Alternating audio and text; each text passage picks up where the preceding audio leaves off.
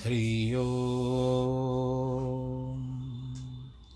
हरि हरि ओ गुरुर्ब्रह्मा गुरुर्विष्णु गुरुर्देवो महेश्वरः गुरुर्साक्षात् परब्रह्म। तस्मै श्रीगुरवे नमः। विघ्नेश्वराय वरदाय सुरप्रियाय लम्बोदराय सकलाय जगद्दिताय, नागाननाय श्रुतियज्ञविभूषिताय, गौरीसुताय गणनाथ नमो नमस्ते। नाहं वसामि वैकुण्ठे, योगिनां हृदयेन च, मद्भक्तां यत्र गायन्ति तत्र तिष्ठामि नारद।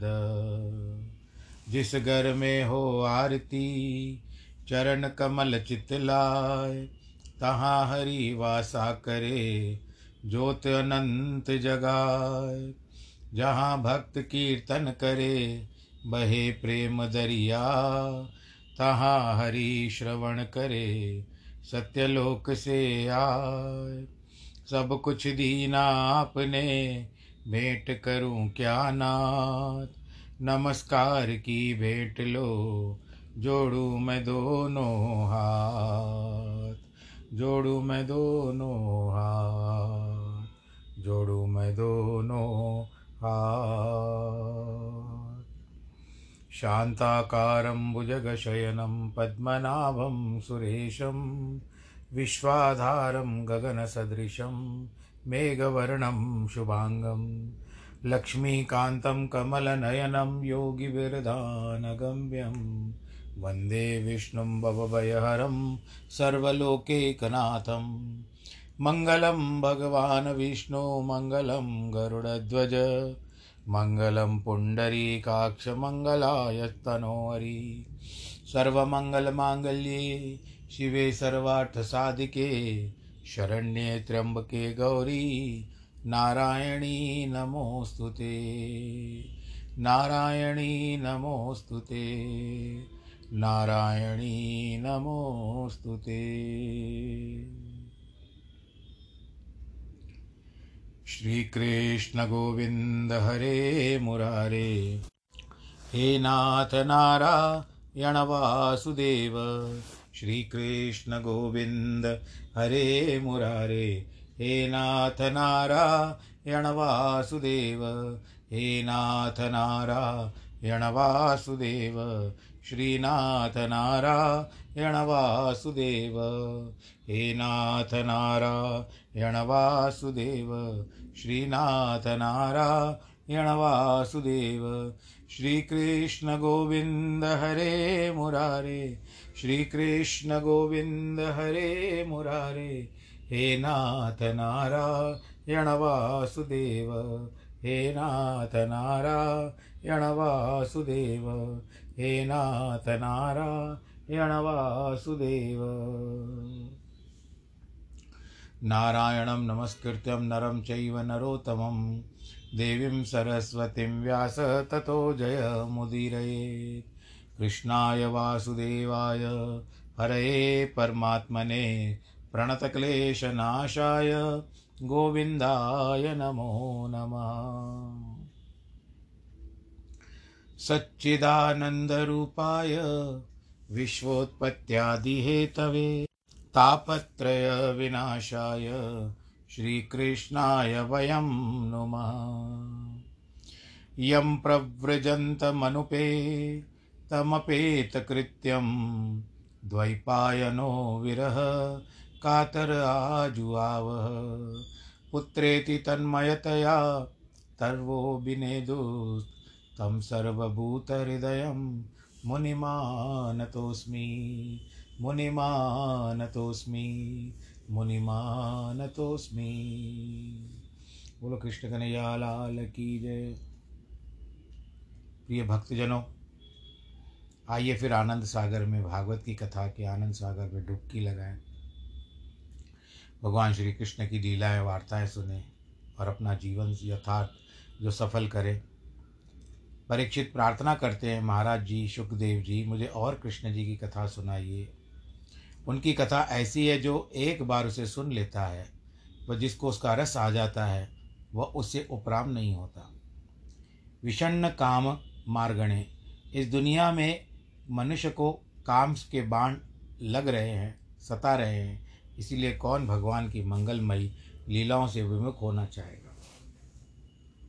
सा वाग यया तस्य गुणान गणिते करो च यत कर्म करो मनश्च। मुनिवर, मेरी दृष्टि में तो वाणी वही है जो भगवान के गुणानुवादन करे। हाथ हाथ वही है जो उनकी सेवा करे। मन वही है जो उनका स्मरण करे, कान वही है जो उनकी कथा का श्रवण करे, सिर वही है जो उनको प्रणाम करे। मनुष्य के अंग प्रत्यंग तभी सफल है जब भगवान के काम में लग जाए। इस प्रकार जब परीक्षित ने कहा कि तब सुखदेव जी महाराज भगवान के चरित्र का फिर से वर्णन करने लगे कि कृष्ण सयातीत सीत सखा, कश्चित ब्राह्मणो ब्रह्मवितम विरक्त इंद्रियार्थेशु प्रशंतात्मा जितेंद्रिय। परीक्षित श्री कृष्ण का एक सखा था सुदामा। सखा उसको कहते हैं, जिसके साथ साथ ही साथ ही साथ आ जाए। एक का नाम लिया, दूसरे का नाम भी झट आ गया, उसे सखा कहते हैं। सखा माने समान ख्याति वाला, सख्याति थी सखा, जैसे राम, लक्ष्मण, श्याम, बलराम, कृष्ण, अर्जुन, कृष्ण, उद्धव नाम का एक साथ आते हैं, वैसे कृष्ण सुदामा का भी नाम साथ में आ जाता है। सुदामा ब्राह्मण था, वेद का विद्वान था, उसको विषयों से वैराग्य था। विषयों में वैराग्य हो, इंद्रियों में वश, इंद्रियाँ वश में हो, मन में शांति हो, ये तीनों बातें ऐसी है, एक के बिना दूसरी निष्फल हो जाती है। वैराग्य तो खूब है, लेकिन मन चंचल है, हो तो वैराग्य व्यर्थ हो जाता है, मन शांत हो जाता है। इसी तरह वैराग्य भी हो, मन भी शांत हो, लेकिन इंद्रियाँ वश में ना हो। और वो तो कहाँ जाए? वहाँ चले गए तो भी फंस जाएँगे। इसीलिए जीवन में तीनों बातों की आवश्यकता है। संत महात्मा कहते हैं कि एक बाबा बड़े वैराग्यवान थे, जंगल में रहे मांग कर खाते थे। फिर, लेकिन जब वो फिराज, फिरोजाबाद पहुँचे तो दुकानों में घुस घुस कर चूड़ियाँ तोड़ डाले। लोग पूछते, बाबा, ऐसा क्यों करते? तो बाबा बोलते, मेरा मन जरा पिटने को हो गया। इस पर दुकानदार उनको पीट दिया करते थे। ऐसा वार वैराग्य किस काम का? सुदामा की घर गृहस्थी थी, लेकिन कोई संग्रह उनके पास नहीं था। जो प्रारब्ध के अनुसार मिल जाता था, उसे संतुष्ट रहते। कपड़े भी अच्छी तरह पहनते नहीं थे फटा चिथड़ा पहनते थे, भरपेट भोजन न मिलने के कारण वह दुर्बल थे। उसकी पत्नी भी उन्हीं की तरफ़ भूख से दुबली थी, कपड़े भी वैसे ही पहनती थी। एक दिन सुदामा की पतिव्रता, किंतु गरीबी से दुखी पत्नी सूखे मुँह से दुर्बलता के कारण थर थर कामती उनके पास आई। बोली, स्वामी, मैंने सुना है, साक्षात श्रीपति भगवान कृष्ण आपके मित्र हैं, सखा हैं। वे बड़े ब्राह्मण, भक्त और शरणागत वत्सल हैं। फिर आप उनके पास क्यों नहीं जाते? यदि आप उनके पास चले जाएँगे तो उनको मालूम होगा कि आप अन्न के बिना पीड़ित हैं तो आपकी ओर से न मांगने पर भी अपने, हमारे जो अभाव हैं, उसको कम कर देंगे। उसका निवारण भी कर देंगे। यहाँ बताते हैं कि एक बात कोई सज्जन किसी को कुछ देने जा रहे हैं तो संत कह रहे हैं कि मैंने कह दिया कि उसको तो कुछ कुछ नहीं चाहिए, वे विरक्त हैं। आप उनको क्यों देते हो? इस पर देने वाले सज्जन बोले, वे नहीं चाहते, विरक्त हैं, सो तो ठीक है, पर इनकी पत्नी तो दुखी होगी, इनका बेटा तो दुखी होगा, वे भी तो इनके संबंधी हैं। उन्हीं से तो मांगे हैं, यदि उनका ख्याल नहीं किया जाएगा तो उस वैराग्यवान वैराग्यवान कहकर कुछ नहीं दिया जाएगा। इससे संबंधित लोग दुखी होते हैं। हमारे लिए बड़े कष्ट की बात होगी। इस तरह से संत महात्मा कहते मैं भी चुप हो गया। अब देना ही है तो भले श्रद्धा से दे। तो सुदामा पत्नी से कहा कि इस समय भगवान द्वारका में हैं। वे इतने उधार की अन्य लोगों को तो वस्तु उठा उठा कर देते हैं। लेकिन वे अपने आप को ही दे देते हैं। फिर उनके लिए सांसारिक पदार्थों में क्या रखा है? स्मृत, पाद, कमल, महात्मा न पपी यच्छति। इस प्रकार सुदामा, पत्नी ने बड़ी मुद्रता से कहा कि कोई जिद नहीं की कि नहीं जाओगे तो मैं अनशन करूँगी या रूठ जाऊँगी। सुदामा ने सोचा लेन देन तो क्या है? सबसे बड़े लाभ की बात यह है कि कृष्ण का दर्शन हो जाएगा। इसीलिए उन्होंने जाने के बाद तो निश्चय कर ली लेकिन कहा, श्री कृष्ण के पास जाने के लिए कुछ भेंट भी तो चाहिए। यदि घर में कुछ ही हो तो ला कर दे दो। अब उनकी पत्नी ने एक कपड़े का फटा हुआ टुकड़ा लिया। उसमें लपेट कर भेंट दे दी। कि भेंट क्या थी? याचित्वा चतुरो मुष्टीन विप्राणाम पृथक पृथक तंडुलम चार मुट्ठी चिवड़ा। वह भी घर में नहीं था। ब्राह्मणी बेचारी कई गाँव में चार घरों से एक एक मुट्ठी चिपटा चिवड़ा मांग करके लेकर आई। एक घर में लाल लाल मिला, दूसरे घर में सफ़ेद मिला, तीसरे घर में छोटे दाने मिले, चौथे घर में बड़े बड़े दाने मिले। इस तरह चार तरह का चार मुट्ठी चिवड़ा मिला। उसको ब्राह्मणी फटे चितड़े की पोटली अनकर बाँध कर ले गई। घर में कोई साबुत या साफ़ सुथरा कपड़ा भी तो नहीं था, वह उसे बाँध कर दे दे। उस पोटली में उसकी गरीबी का सारा इतिहास लिख गया। अब ब्राह्मण देवता सुदामा जी भेंट लेकर के द्वारका गए। ब्राह्मण के लिए श्री कृष्ण के दरबार में कोई रोक टोक नहीं थी। सब फाटक पार करके पहुँच गए। जहाँ कृष्ण थे, उन्होंने देखा कि कृष्ण अपनी प्रिया जी के पर्यंक पर बैठे हुए हैं। अब श्री कृष्ण दृष्टि ब्राह्मणी, ब्राह्मण पर पड़ी तो उन्होंने एकाएक प्रिया जी को तो एक कर दिया, उठकर दौड़ पड़े, ब्राह्मण को हृदय से लगा लिया। हिंदी के कवि नरोत्तम दास ने इस प्रसंग का बड़ा करुण चित्रण लिखा है।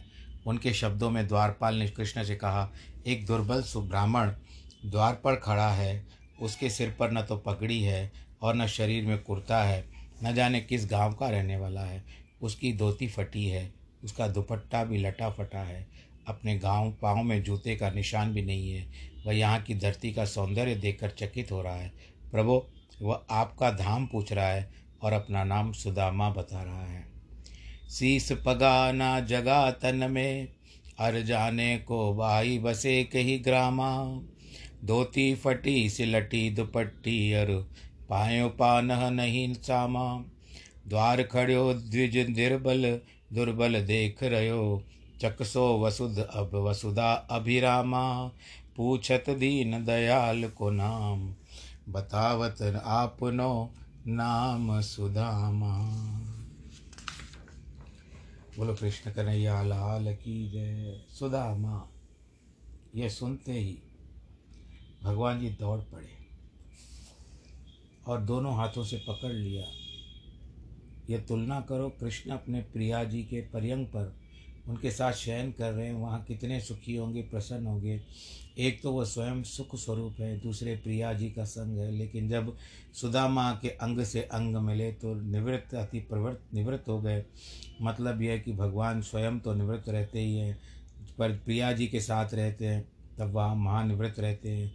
जब निवृत्त ब्राह्मण के साथ मिले तो अति निवृत्त हो गए, अपने निवृत्त स्वरूप को भी श्री अतिक्रमण कर गए।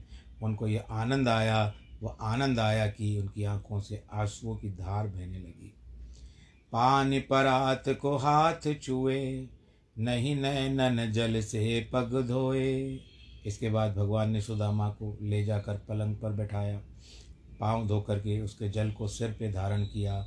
अग्रही क्षर सा राजाम भगवान लोक पवा पावन। फिर उनको चंदन लगाया, धूप दिया, जैसे देवता की सोलह प्रकार की पूजा की जाती है, वैसे ही उनकी पूजा की। बोलो, कृष्ण कन्हैया, लाल की जय। फिर उनको तांबूल दिया, गाय निवेदन किया, मधुपर्क में तांबूल गाम चम, स्वागत मब्रवीत। गाय निवेदन का अर्थ यह नहीं है कि किसी को गाय दे दी जाए, उसके हाथ लेकर चलाया जाए। होता यह है कि गाय उसके सामने खड़ी की जाती है। कहा जाता है कि आपके लिए दूध के लिए है। अब नगर के स्त्री पुरुष और दासी दासों ने देखा, इनके तन पर तो फटा मलिन और कपड़ा है। शरीर में धूल मिट्टी लगी हुई है, दुबले पतले हैं, नसें दिख रही है फिर भी इनको रुक्मणी जी चंवर लेकर के डुला रही है। कृष्ण इनकी पूजा कर रहे हैं, तब यह दृश्य देखकर सब के सब विस्मित हो गए। वे सोचने लगे, ऐसी क्या बात है जो भगवान इस अवधूत की पूजा कर रहे हैं? इन्होंने ऐसा क्या पुण्य किया जो त्रिलोक के गुरु श्रीनिवास ने अपनी पत्नी रुक्मणी को पलंग पर छोड़कर इन्हें बलराम जी को इस तरह हृदय से लगा लिया? पर्यंकस्ताम श्रियम हितवाम परिश्वक्तो ग्रजो यथा। अब ये दोनों बैठ गए। भगवान बोले, सुदामा जी, गुरुकुल को कोई दक्षिणा देकर जब तुम समावृत हुए, तब तुमने ब्याह किया या नहीं किया? क्योंकि घर गृहस्थी में तुम्हारा मन था ही नहीं। फिर भी कई लोग निष्काम भाव से गृहस्थ आश्रम का धर्म पालन करते हैं। इसलिए बताओ, तुमने ब्याह किया कि नहीं? जब हम लोग गुरुकुल में रहते थे, तब तुमको याद है कैसे एक साथ रहते थे। वस्तुतः गुरुकुल में ही धर्म की सच्ची शिक्षा प्राप्त होती है। और वे बड़े महत्व महत्व की वस्तु है। पिता तो केवल जन्म मात्र दे, मात्र देता है। वेदाध्ययन गुरु करता है। ज्ञान देता है। वह तृतीय गुरु होता है। ज्ञान देने वाला गुरु से ही लोग साग संसार सागर से पार करे चले जाते हैं। मैं गुरु सेवा में जैसे प्रसन्न होता हूँ वैसे ग्रस्त आदि धर्म से प्रसन्न नहीं रहता। सुदामा तुम्हें उस दिन की याद आती होगी। नहीं कि जब गुरु पत्नी ने हम लोगों को ईंधन लाने के लिए वन में भेजा था। वहीं जाकर बड़ी वर्षा हुई, तेज हवा चलने लगी, रात में हम लोग भटक गए, वहीं रह गए लौट कर नहीं आए। जब प्रातः काल हुआ तो गुरु जी महाराज हमें ढूंढते आए, बोले, बेटा, तुम लोगों ने किस प्रकार का दुख उठाया? सत्य शिष्यों के गुरु के प्रति यही कर्तव्य है कि वे अपना सर्वस्व, यहाँ तक कि अपना शरीर भी उनकी सेवा के लिए अर्पित कर दें। अंत में गुरु जी ने कहा, मैं तुम लोगों के ऊपर प्रसन्न हूँ। जाओ तुम्हारे वेद हमेशा ताज़े रहेंगे, तुम्हारा मनोरथ भी पूर्ण होगा।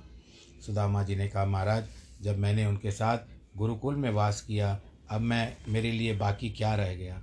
आपका तो शरीर ही वेद है। फिर भी आप वेदाध्ययन के लिए गुरु का, कल के पास गुरु जी के पास आए और इसमें आश्चर्य की क्या बात हो सकती है?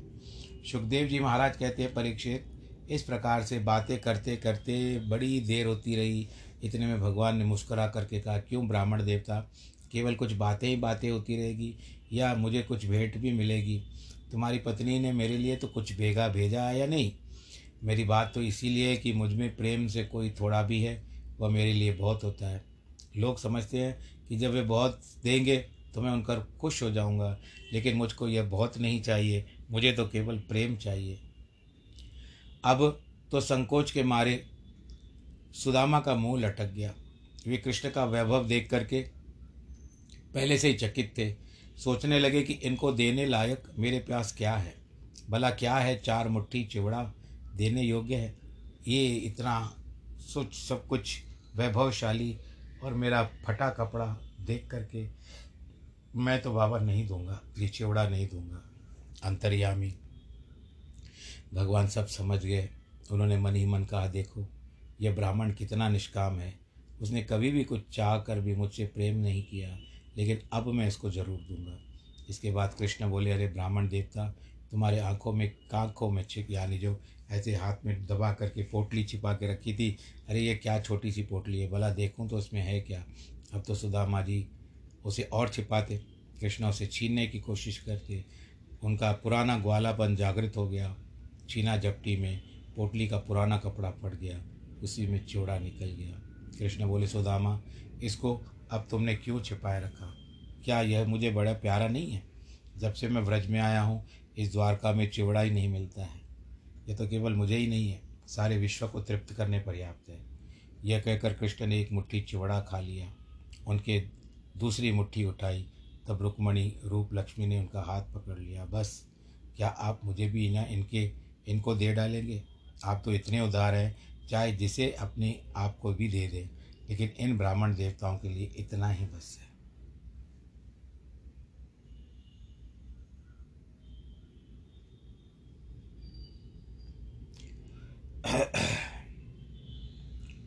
वो थोड़ा मन भर रहा है।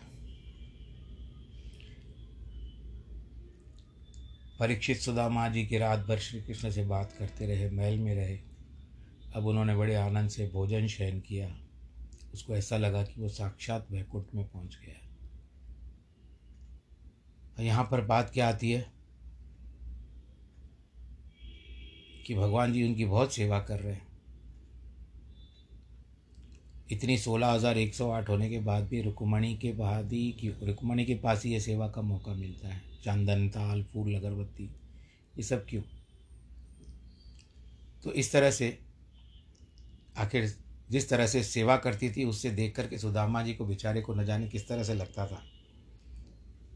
केवल सौभाग्यवती भव, पुत्रवती भव बोलते रहते थे।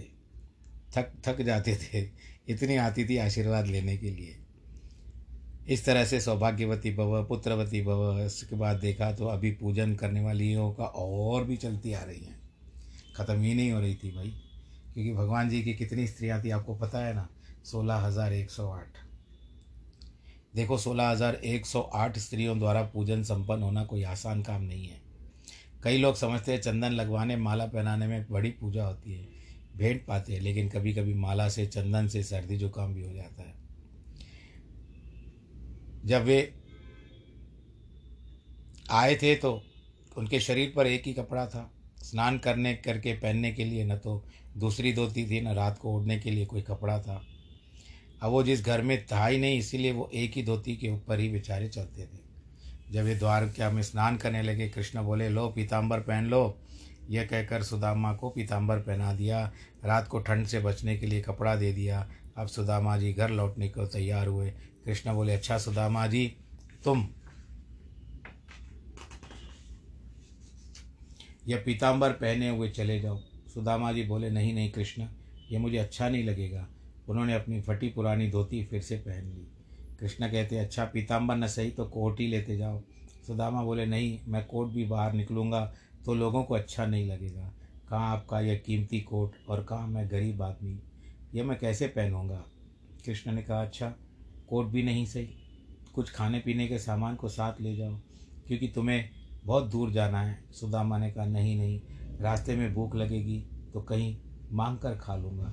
कोई चिंता मत करो। इस प्रकार सुदामा बिना कुछ लिए द्वारका से बाहर निकले। बोले, देखो, श्री कृष्ण के कितने ब्राह्मण भक्त हैं। उनके दर्शन के लिए कितना अद्भुत आनंद मिला है। यह आवरण भंग हो जाता है, तब ज्ञान और आनंद दोनों अलग अलग नहीं रहते। सत है अविनाश, चित्त है स्वयं प्रकाश और आनंद है। उनका स्वरूप जब तक आवरण रहता है तब तक हमको मृत्यु छूती है, अज्ञान छूता है, दुख छूता है, यही आवरण का लक्षण है। इस प्रकार सुदामा जी बड़े आनंद मग्न से सोचते हैं, देखो, कहाँ तो मैं परम दरिद्र और कहाँ वक्ष स्थल पर लक्ष्मी को धारण करने वाले श्री कृष्ण भगवान। फिर भी उन्होंने हृदय से मेरा आलिंगन किया। कहाँ मैं पापी, अत्यंत दरिद्र, कहाँ वह श्री निकेतन, श्री कृष्ण, परंतु फिर भी उन्होंने मुझे हृदय से लगाया। इतना ही नहीं, उन्होंने मुझे अपनी प्रिया के पलंग पर सुलाया और अपनी पत्नी से मेरे लिए पंखा जलवाया। उन्होंने मेरी बड़ी भारी सेवा की, मेरे पाँव दबाए और फिर उन्होंने कितनी सेवा की है मेरी। सुदामा जी सोचते हैं कि संपत्तियाँ तो सब ही की सब श्री कृष्ण के चरनाचर से, चर्चन से मिल जाती है, परंतु उन्होंने मुझको इसीलिए कोई धन नहीं दिया कि मैं घर जाकर मतवाला हो जाऊँगा। उनको भूल नहीं जाऊँ, भूल जाऊँगा। अधनोयम धनम प्राप्त। माध्यु न अर्चेन माम स्मरे। देखो, यदि किसी को एक मकान बनवाना होता है तो दिन रात उसी के बारे में मनोराज्य करते हैं। यदि किसी को कुछ धन प्राप्त करता है तो उसी के बारे में मनोराज्य करने लगता है। इसीलिए श्री कृष्ण ने देखा, अगर इस निर्धन को धन मिल जाएगा तो इसमें फिर वो प्रमत हो जाएगा, मुझको भूल जाएगा। इसकी कितनी कृपा है कृष्ण की मेरे ऊपर। देखो मुझे कुछ भी नहीं दिया। रास्ते में ये विचार आता जा रहा है सुदामा को कि देखो मुझे कुछ नहीं दिया, क्योंकि सोचता होगा, ये तो सदैव गरीबी में है, मुझे याद करता है, क्योंकि ऐसे ही है ना कि दुख में सिमरन सब करे, सुख में करे ना कोई। तो एक कहावत फिर चरितार्थ हो जाएगी। इसके लिए बड़े, अपने मन को तसली भी लेता जा रहा था। बस मुझे उसका दर्शन हो गया ना, मैं ललायत था उसका दर्शन पाने के लिए। मेरी आँखों को भी क्या हो गया? शांति मिल गई, नेत्र मेरे सफल हुए, मैंने कृष्ण का दर्शन किया। भले नहीं दिया तो नहीं दिया पैसा, पर मुझे कृष्ण तो मिल गया। ऐसा विचार करते जा रहा था। यह सोचते सोचते सुदामा जी रास्ते में थोड़ी थोड़ी देर विश्राम करने के लिए बैठ जाते। उनकी आँखें बंद हो जाती, उन्हें झपकी सी आ जाती। जब आँख खुली तब देखते क्या है? वे तो अपने घर के पास है। उन्होंने कहा, अरे, ये क्या देख रहा हूँ? क्या मैं फिर द्वारका पहुँच गया? ये तो मेरी गली नहीं है। इतने में सुदामा जी की पतिव्रता, पत्नी अन्य स्त्रियों के साथ उनके पास पहुँची। उसने उनकी आरती उतारी, उनका स्वागत किया। सुदामा जी ने देखा कि सारा गाँव विमान की तरह बन गया है। इंद्र से भी अधिक संपत्ति उनके यहाँ आ गई है। सोने की सारी सामग्रियाँ, हाथी, दांत के पलंग, स्वर्ण दंड, चामर, व्यंजन, हेमासन, मुक्तधाम, वितान, रत्नों के दीपक सुदामा जी बोले, बाबा यह कृष्ण की महिमा है, उनकी कृपा दृष्टि है। वे सामने से कुछ बोलते नहीं हैं, लेकिन पीछे से इतना सारा भेज देते हैं। अपना दिया हुआ बहुत भी थोड़ा मानते हैं, थोड़े से सुहृत कृत को भी बहुत मान बैठते हैं। मेरे एक मुट्ठी चिवड़े को उन्होंने कितने प्रेम से ग्रहण किया। बस मुझे स्वामी मिले तो ऐसा मिले। मुझको जन्म जन्म में ऐसे स्वामी की प्राप्ति हो। वे अपने भक्तों की संपत्ति को, भक्तों को संपत्ति नहीं देते, राज्य विभूति नहीं देते। यह उनकी सा, बड़ी कृपा है। मनुष्य तो केवल उनकी भक्त मनुष्य को केवल उनकी भक्ति ही करना चाहिए, और कुछ नहीं। परीक्षित, इस प्रकार विचार करके सुदामा अनासक्त भाव से अपना जीवन व्यापक व्यतीत करने लगे। उनके अंदर सकाम भावना तो थी ही नहीं, लेकिन भोग मिलने पर भी उनका चित्त उधर नहीं गया। ये सभी के अंदर नहीं होता है। पर क्योंकि अभी उनको एक बात दूसरी भी क्या हम समझ रहे हैं कि भगवान श्री कृष्ण का भी जो दर्शन था, वो भी छवि निकली नहीं थी। हम भी ऐसे कभी कभी बालाजी का दर्शन करके आते हैं, बद्रीनाथ जी का दर्शन करके आते हैं माता वैष्णो का दर्शन करके आते हैं। बाबा गुरु नानक जी का आज आपको सबको बहुत बहुत बधाई हो। आज बाबा गुरु नानक जी का जन्मदिन है और इस बाबा गुरु जी की मेहर आशीर्वाद सबके ऊपर है। यही मैं उनके सामने प्रार्थना करूँगा, अरदास करूँगा। तो इनके जब दर्शन करके आओ तो उस समय ऐसे लगता है कि हम लोग भी किसी और लोक में हैं। आनंद की, आनंद से भरा हुआ माहौल आत्मा, वातावरण रहता है। उस समय हमको भी कुछ नहीं समझ आता एक लगता है कि कुछ और एक टक देखते रहें, पर क्या है कि वो रुकने वाले रुकने नहीं देते। चलते जाने चाह चाहना चाहिए। एक पलक देखने के लिए, एक झलक देखने के लिए हम लोग कितनी दूर से जाते हैं। मुरादें पूरी हो ना हो तो बात की बात है, कर्म के हिसाब से होता है, परंतु फिर भी कितना आनंद आता है, थोड़े दिन तो हम उसमें से निकल नहीं पाते कि हम लोग ऐसे गए थे, ऐसे दर्शन हुआ, ऐसे दर्शन हुआ। लेकिन फिर समय की धार जो चलती है, वो सब कुछ धीरे धीरे भुला देती है। लेकिन फिर भी एक स्मृति तो रह जाती है। है कि नहीं? आप सब भी विचार करके बताओ। एक याद तो रह जाती है कि हम गए थे। तो कहने का तात्पर्य यही है कि सुदामा के स्वयं कृष्ण का दर्शन हुआ था। स्वयं कृष्ण का दर्शन होने के कारण उसकी जो स्मृति बनी रही केवल प्रभु के प्रति बनी रही। ये तो लोका, लोके, लोका, लौकिक बात हो गई कि धन मिला, दासियाँ मिली, महल मिला, सोना मिला, चांदी मिला, पलंग मिला, मसहरी मिली, कितना सब कुछ अच्छा मिला। पर फिर भी ना, प्रश्न ही नहीं उठता कि उसने कभी मुड़ करके उस धन को देखा हो। केवल एक ही बात, कृष्ण कृष्ण कृष्ण कृष्ण। कभी नहीं गया, केवल भगवान का ध्यान लगाता था। भगवान के ध्यान के द्वारा अहंकार से भी निवृत्त हो गया। अनुभव करने लगे कि जो सृष्टि दिखाई पड़ती है, वह सब स्वप्न है। माया का खेल है। उन्होंने अपनी मनिवर्ती को भगवान में लगा दिया। बोलो, कृष्ण कन्हैया, लाल की जय। तो प्रसंग का समय पूरा हो चुका है। आज का प्रसंग भी पूरा हो चुका है। कथा प्रसंग खत्म हो रहा है। आप सब लोग आनंद के साथ रहें। ईश्वर भगवान कृष्ण की आराधना करते रहें। कि कहते हैं ना, जो मांगो ठाकुर अपने से, सोई सोई देवे। और भगवान सबकी आशीर्वाद आपको अपना, उनका बना रहे आपके ऊपर। आप आनंद के साथ रहो, परिवार के साथ खुश रहो। भगवान जी से जो भी आपको मांगना है, मांग सकते हो और सब ईश्वर का ध्यान करते रहो। मनोकामना आपकी पूर्ण करे। जिनके जन्मदिन और वैवाहिक वर्षगांठ है, उनको बहुत बहुत बधाई।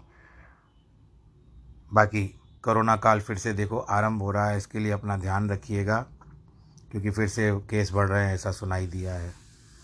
तो अपना ध्यान रखिएगा, वैक्सीनेशन आपकी हो गई होगी। बाकी सब ना सब भगवान नारायण सबका भला करे। नमो नारायण।